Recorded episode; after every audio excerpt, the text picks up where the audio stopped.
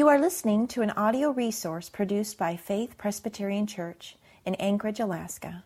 If you would like to learn more about the life and ministry of Faith Presbyterian, you can do so by visiting us online at faithanchorage.org.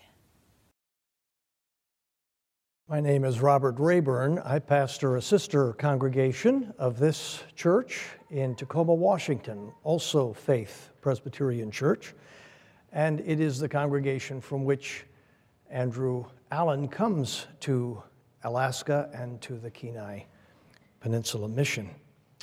Just a word about the sermon you're about to hear. It is a tradition that sermons preached at ordination services uh, tend to concern themselves with subjects you don't ordinarily uh, hear on a Sunday morning or hear preached on a Sunday morning, and this will be true of the sermon you are about to hear.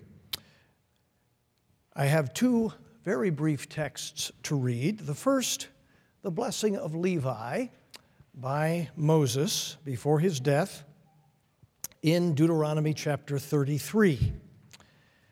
Levi, of course, as you know, the tribe that pro- provided the priests and the Levites, the liturgical officers for the church in the ancient epoch. We're reading just verses 8 to 11.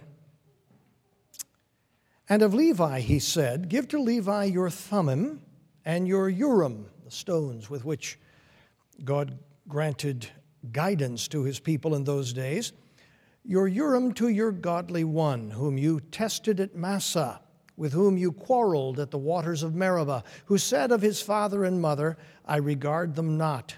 He disowned his brothers and ignored his children, for they observed your word and kept your covenant. They shall teach Jacob your rules and Israel your law. They shall put incense before you and whole burnt offerings on your altar. Bless, O Lord, his substance and accept the work of his hands. Crush the loins of his adversaries, of those who hate him, that they rise not again. And then from the New Testament, uh, just the first four verses of Acts chapter 6, the account of the institution of the office of deacon in early apostolic Christianity. Now, in those days, when the disciples were increasing in number, a complaint by the Hellenists arose against the Hebrews because their widows were being neglected in the daily distribution of food, he's speaking. And the twelve summoned the full number of the disciples and said, It is not right that we should give up preaching the word of God to serve tables.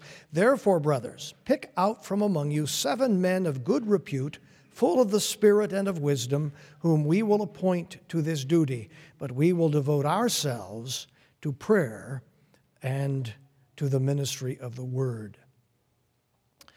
When we think of the pastoral ministry, we Presbyterians think primarily of preaching and pastoral care, the ministry of the Word of God in public and in private.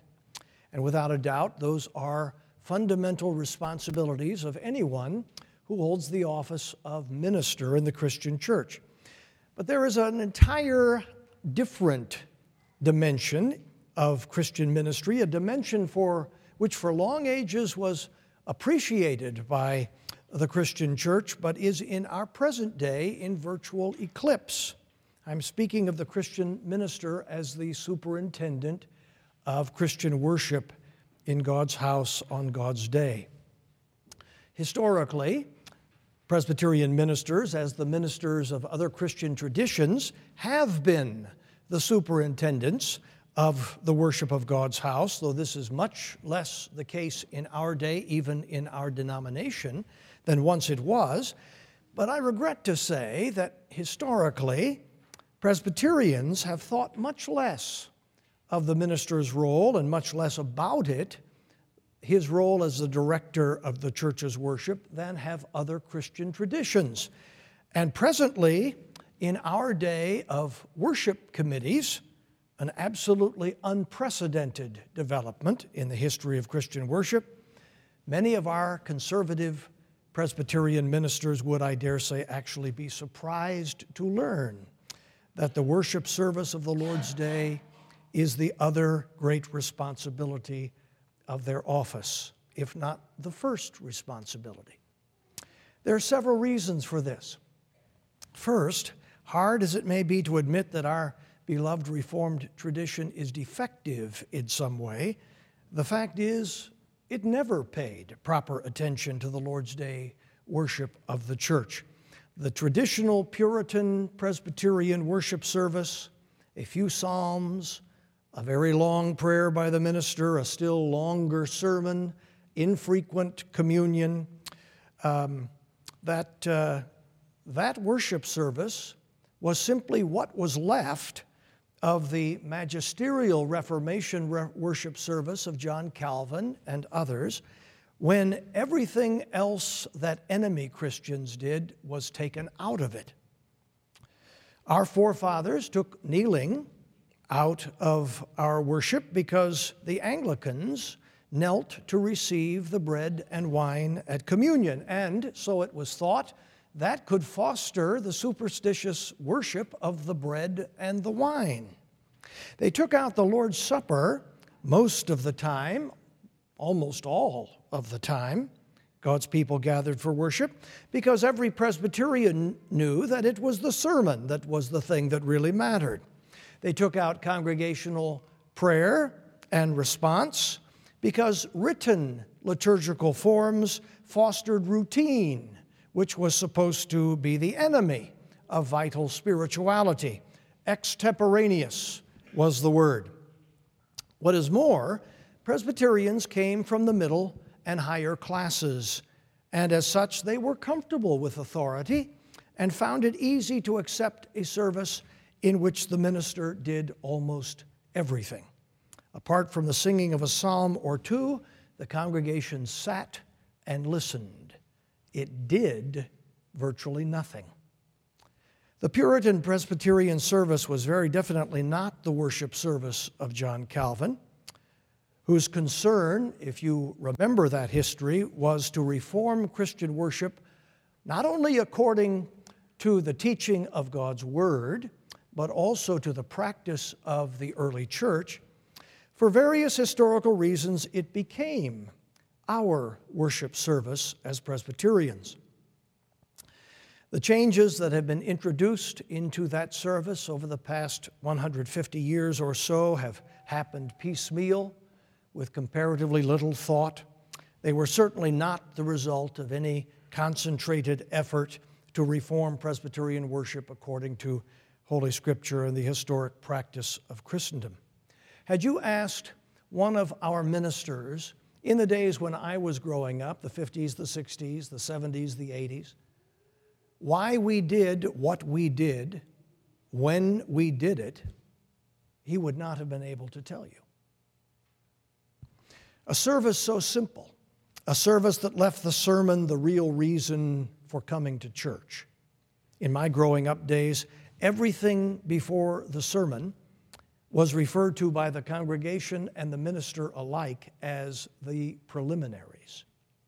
I say a service so simple and sermon centered and oriented did not require a great deal of thought, and Presbyterians didn't give much thought to it.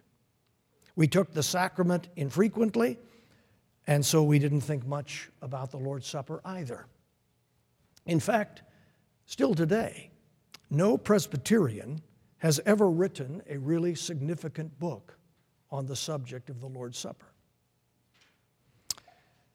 When we began to think new thoughts about the communion, we had to read the Anglicans and the Lutherans and the Methodists and even the Roman Catholics because our own men had provided us virtually nothing to read. Presbyterian ministers are carefully trained in biblical studies and theology, but they receive and have always received, at best, only very cursory preparation in the history, the biblical theology, and the historic Christian practice of Lord's Day worship. In examining a prospective minister in one of our presbyteries, the presbytery seeks to discern his level of mastery of the Bible his knowledge of Christian theology, his agreement with the doctrine of our church. All of that, of course, is to the good. But our ministers are rarely, if ever, asked about the other principal dimension of their responsibility, that of their understanding of their convictions regarding public worship. But is this wise? Think about this. The Sunday worship service is the greatest moment in the church's weekly life. It is, as the scripture teaches us in many different ways, the great engine of Christian discipleship. It is the church's public witness to the world. It is one that is the one time in the week when the entire church is together. It is one of the great means by which the principles of the gospel and the kingdom of God are instilled in the hearts of the church's children. It is the center of the church's public life and work. The worship service has tremendous power to enculturate Christians, to form in them the deep convictions of a biblical worldview, but only if someone puts that service together properly explains it thoroughly and persuasively to the congregation, and then leads it effectively. But notwithstanding its obviously great importance, the nature and the purpose of that service, the principles that govern it, its parts, its order, have always been taught very superficially in Presbyterian seminaries. If you want proof of that assertion, consider this. Still today, not one of our conservative Presbyterian seminaries has a professor of worship. So far as I know, only one of them even has a faculty member who has been trained professionally in Christian liturgics. We would never allow one of our young men to be taught biblical studies or theology or church history by teachers who were not professionally trained in those fields of study. But no such training is provided for those who teach worship or required of those who teach worship. Too often, frankly, the job is given to any faculty member who has space in his schedule or to a local pastor, an adjunct whose professional expertise in the discipline of Christian worship is non existent. No wonder the practice of worship has been so susceptible to fads in our day. Few ministers have informed convictions about worship because they've never been taught the subject in any depth. That fact never troubled me until I noticed how much teaching about worship there is in the Bible and how much emphasis is placed upon it. And until I discovered that other Christian traditions are not nearly so cavalier about a minister's preparation to be the director of the church's public worship on the Lord's Day. I also discovered something I did not know that the literature, the bibliography of Christian worship, its history, its controversies, its principles, its practices, is fully as sophisticated, fully as complicated, and fully as immense as is the biblical theological bibliography or literature. Our men know the one literature, they do not know the other. Presbyterians have written many great books on Christian theology. In the various areas of biblical study, Presbyterians have excelled, but not in Christian liturgics. We are schoolboys among the Anglicans, the Lutherans, and the Methodist men. Ask most any well read PCA minister to name five good books on the subject of divine election, and he will give you off the top of his head five solid recommendations. Ask him to name five really valuable books on the liturgy of the Sunday service. That is, five books he's actually read. And he'll not only have difficulty coming up with five, he will be able to mention, in all likelihood, only small, insubstantial, superficial studies. Books not to be compared with the theological tomes that he can list off the top of his head. But those substantial, valuable books on worship actually do exist. Presbyterian ministers, however, have never read them. That's the first reason why our ministers aren't clear about their responsibility as overseers of the worship of God's house. No one ever taught them that they were such overseers. No one ever took the time, and it takes a great deal of time to instruct them in what that means, what worship is, how ritual functions in the life of human beings, how worship is to be offered to God, what are its parts, its order, for what purpose is the Lord's Day worship to be conducted, and so on. How is that which is done in worship to be divided between the minister and the people? And for what reason is that division to be made? And on and on. The second reason for the widespread, I certainly don't say universal, but widespread failure of our tradition to embrace the biblically mandated duty of the minister as the superintendent of the worship of God's house is, I think, a leftover and nagging prejudice against the Old Testament and its priesthood. Somehow we've been allowed to think that the work of the priests in the ancient epoch was quite different from the work of Christian ministers today. But it was not. The Old Testament priest may have been a type or an enacted prophecy of the priest, the Lord Jesus Christ, but in his ordinary work, he had the same duties, he had the same office as the Christian minister today. And what were those duties? They were to teach the Word of God and they were to oversee the worship of God's house.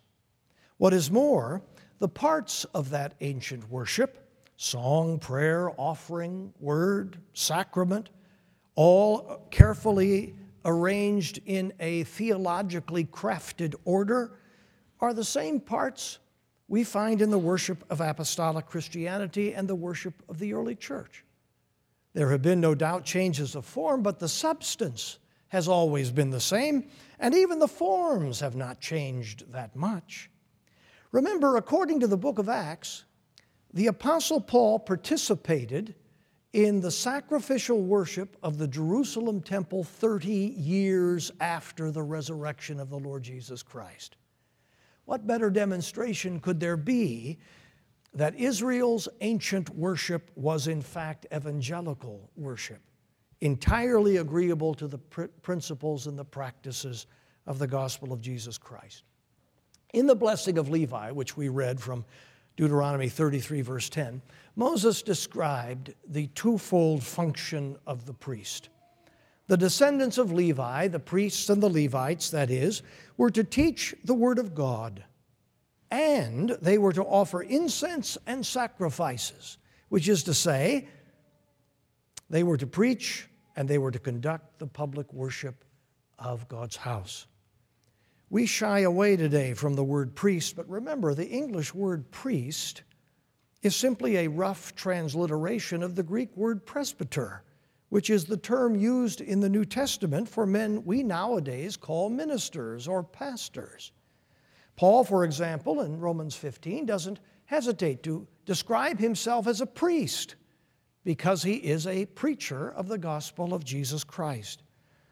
It might have a salutary effect if we were to begin referring again to our ministers as priests. It is biblical terminology, after all, and it conveys a sense of the office they have that we may have lost. We find this same correlation between the Old Testament priesthood and the New Testament ministry strikingly emphasized also in the other text we read this morning, Acts 6 1 through 4. The office of deacon was established in the apostolic church, we read in the fourth verse, so that the apostles would not be distracted from their primary ministry of the word and prayer. Now, what is meant there by prayer?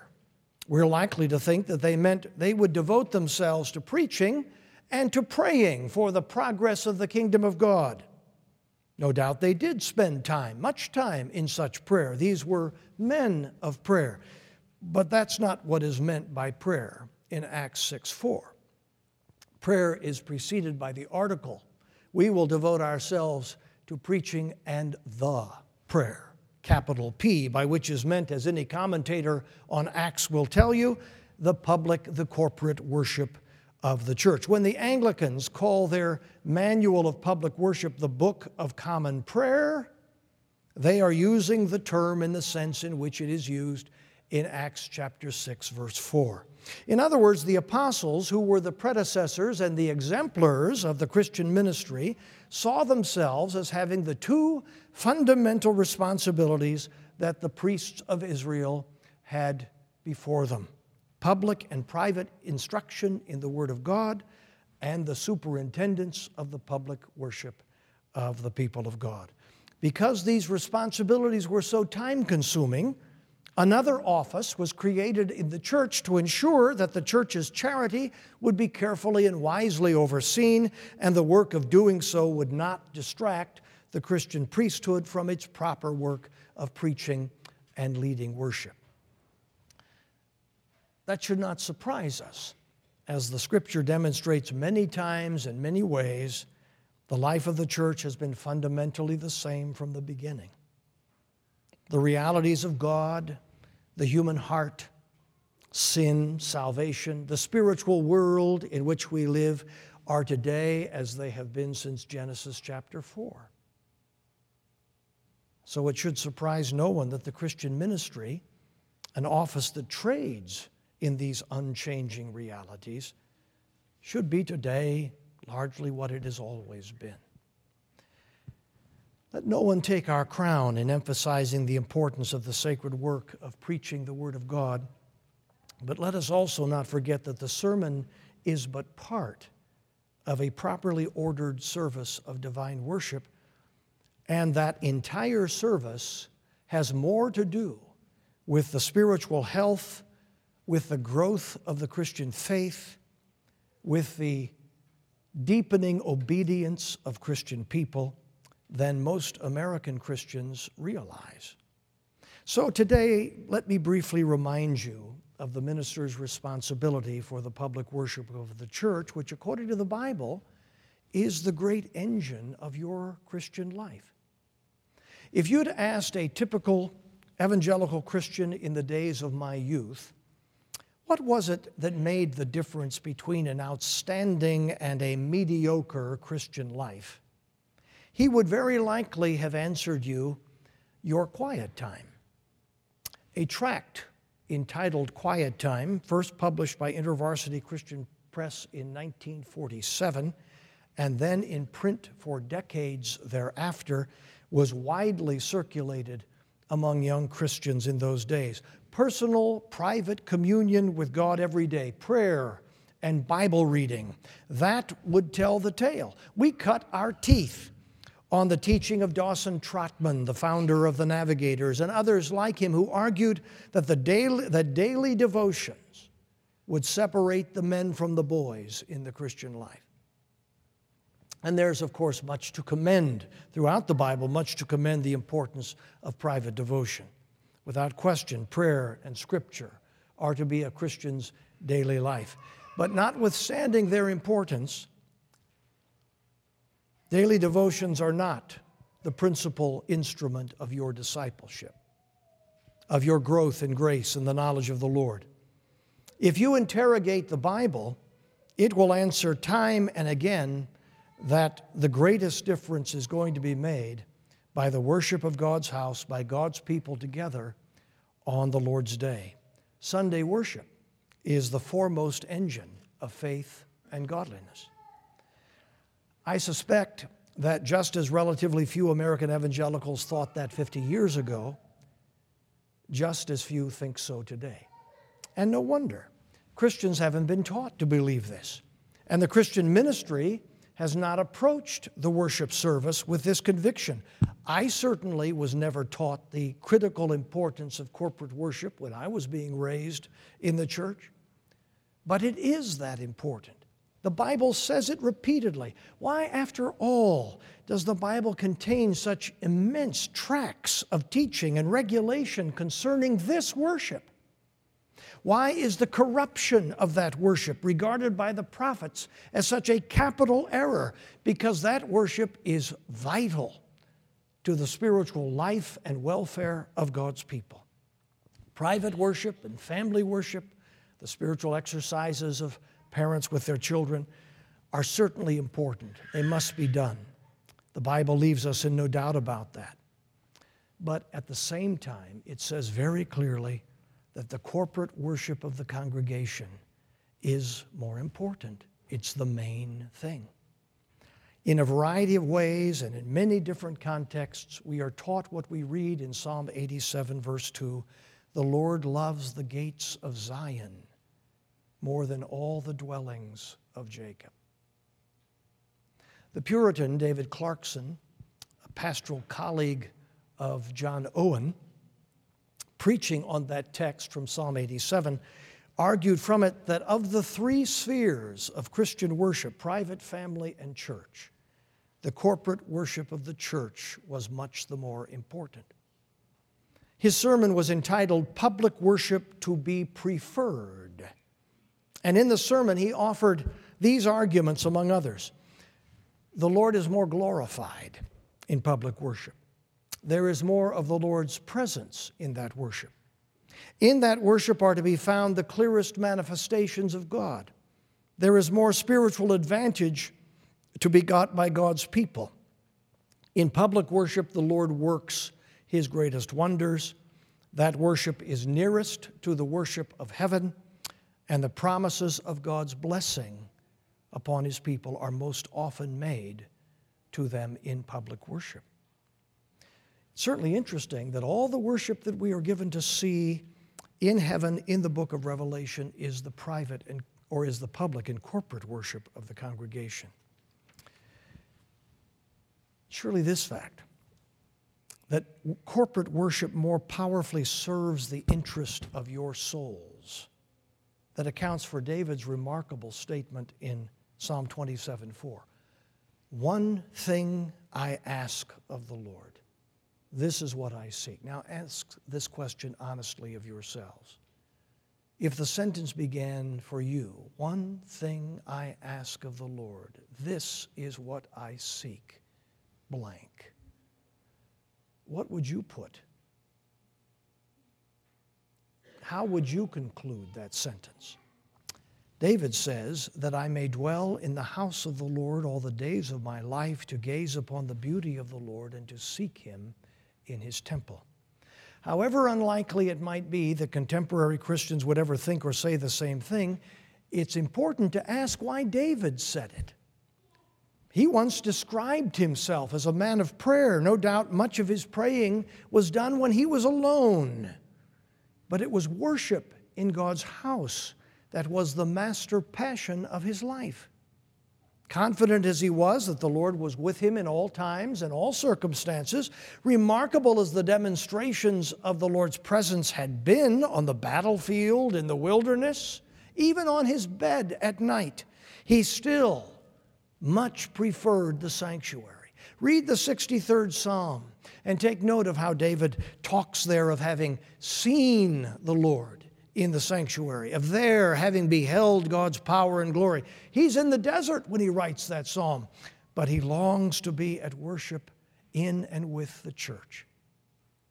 Private praise and worship is throughout the Bible regarded as more a kind of rehearsal for the same praise in the sanctuary, where it is more glorious, more edifying, more powerful in its effects, made so by the involvement of many more believers with you, by the physical setting, by the Lord's promised greater presence. There's so much for us to remember, you and I, and there is so much that we are always forgetting. There is so much that we should feel powerfully, and so much that we so often hardly feel at all. And our Christian lives are frequently pale and weak. Our devotion is distracted. Our obedience is fit, fitful because we don't remember and we don't feel as we ought to remember and as we ought always to feel. However good our memories may be in some respects, however like steel traps we may hold on to real or imagined grievances, in matters of the word and spirit, our memories are more like sieves. We don't hold in our mind and in our heart everything that we ought always to be remembering about God, about His grace, about Christ, about the cross, about the resurrection, about the Lord's intercession for us at the right hand, about His coming again. We're always forgetting for days at a time that we will have to stand before the judgment seat of God to give an account of the deeds done in the body, whether good or evil, and receive what is due us for them. We don't remember what our Savior has done for us. We don't feelingly recall His great love and sacrifice. We forget for hours on end, for days on end, that the great significance of everything we do through any particular day is its consequence in the world to come. And so we have neither the wit, nor the clear headedness, nor the determination, nor the consolation in, and hope in the midst of sorrow and trial, nor the joy in our salvation that we ought to have and know we ought to have. And so, to this end, the Lord has appointed the church's worship on the Sabbath day as a primary means by which the force of truth is renewed and again felt in our hearts and our lives. In the gathering of the congregation, it's kneeling and standing before God. In the scripture that is read and preached, in the hymns that are sung, in the prayers and the offerings that are given, in the Lord's Supper, the Lord Himself draws near and He makes Himself known again uh, to us. We see Him, as David said He had. We Behold his power and glory. Here in the Lord's house, the very nature of Almighty God, his creation of the world, his redemption of his people, the promises he made to us, our eternal future, are realized again and afresh in our hearts. We're given feelingly to think it all through again in a setting in which the truth takes power from the communion of the saints in the presence of God. I often remind my congregation that if they were somehow able to see their sins being lifted off their soul at that moment in the Lord's Day service, when they have together confessed them to God and asked for the forgiveness of them, they would never doubt that moment is the greatest moment of their every week. If they could see, you could see your scarlet hearts becoming white again at that moment, you would eh, never leave the church without a spring in your step. You would listen so much more attentively to the sermon because you would feel this great debt of love and obligation to God, and you would want to know how to discharge it. You would come to the Lord's Supper not to receive the forgiveness of your sins, you already received that. Your heart is white and clean. You would come to be nourished in the presence of Jesus by His Spirit, to conclude the entirety of your offering to Him with thanksgiving once again for His love and His salvation.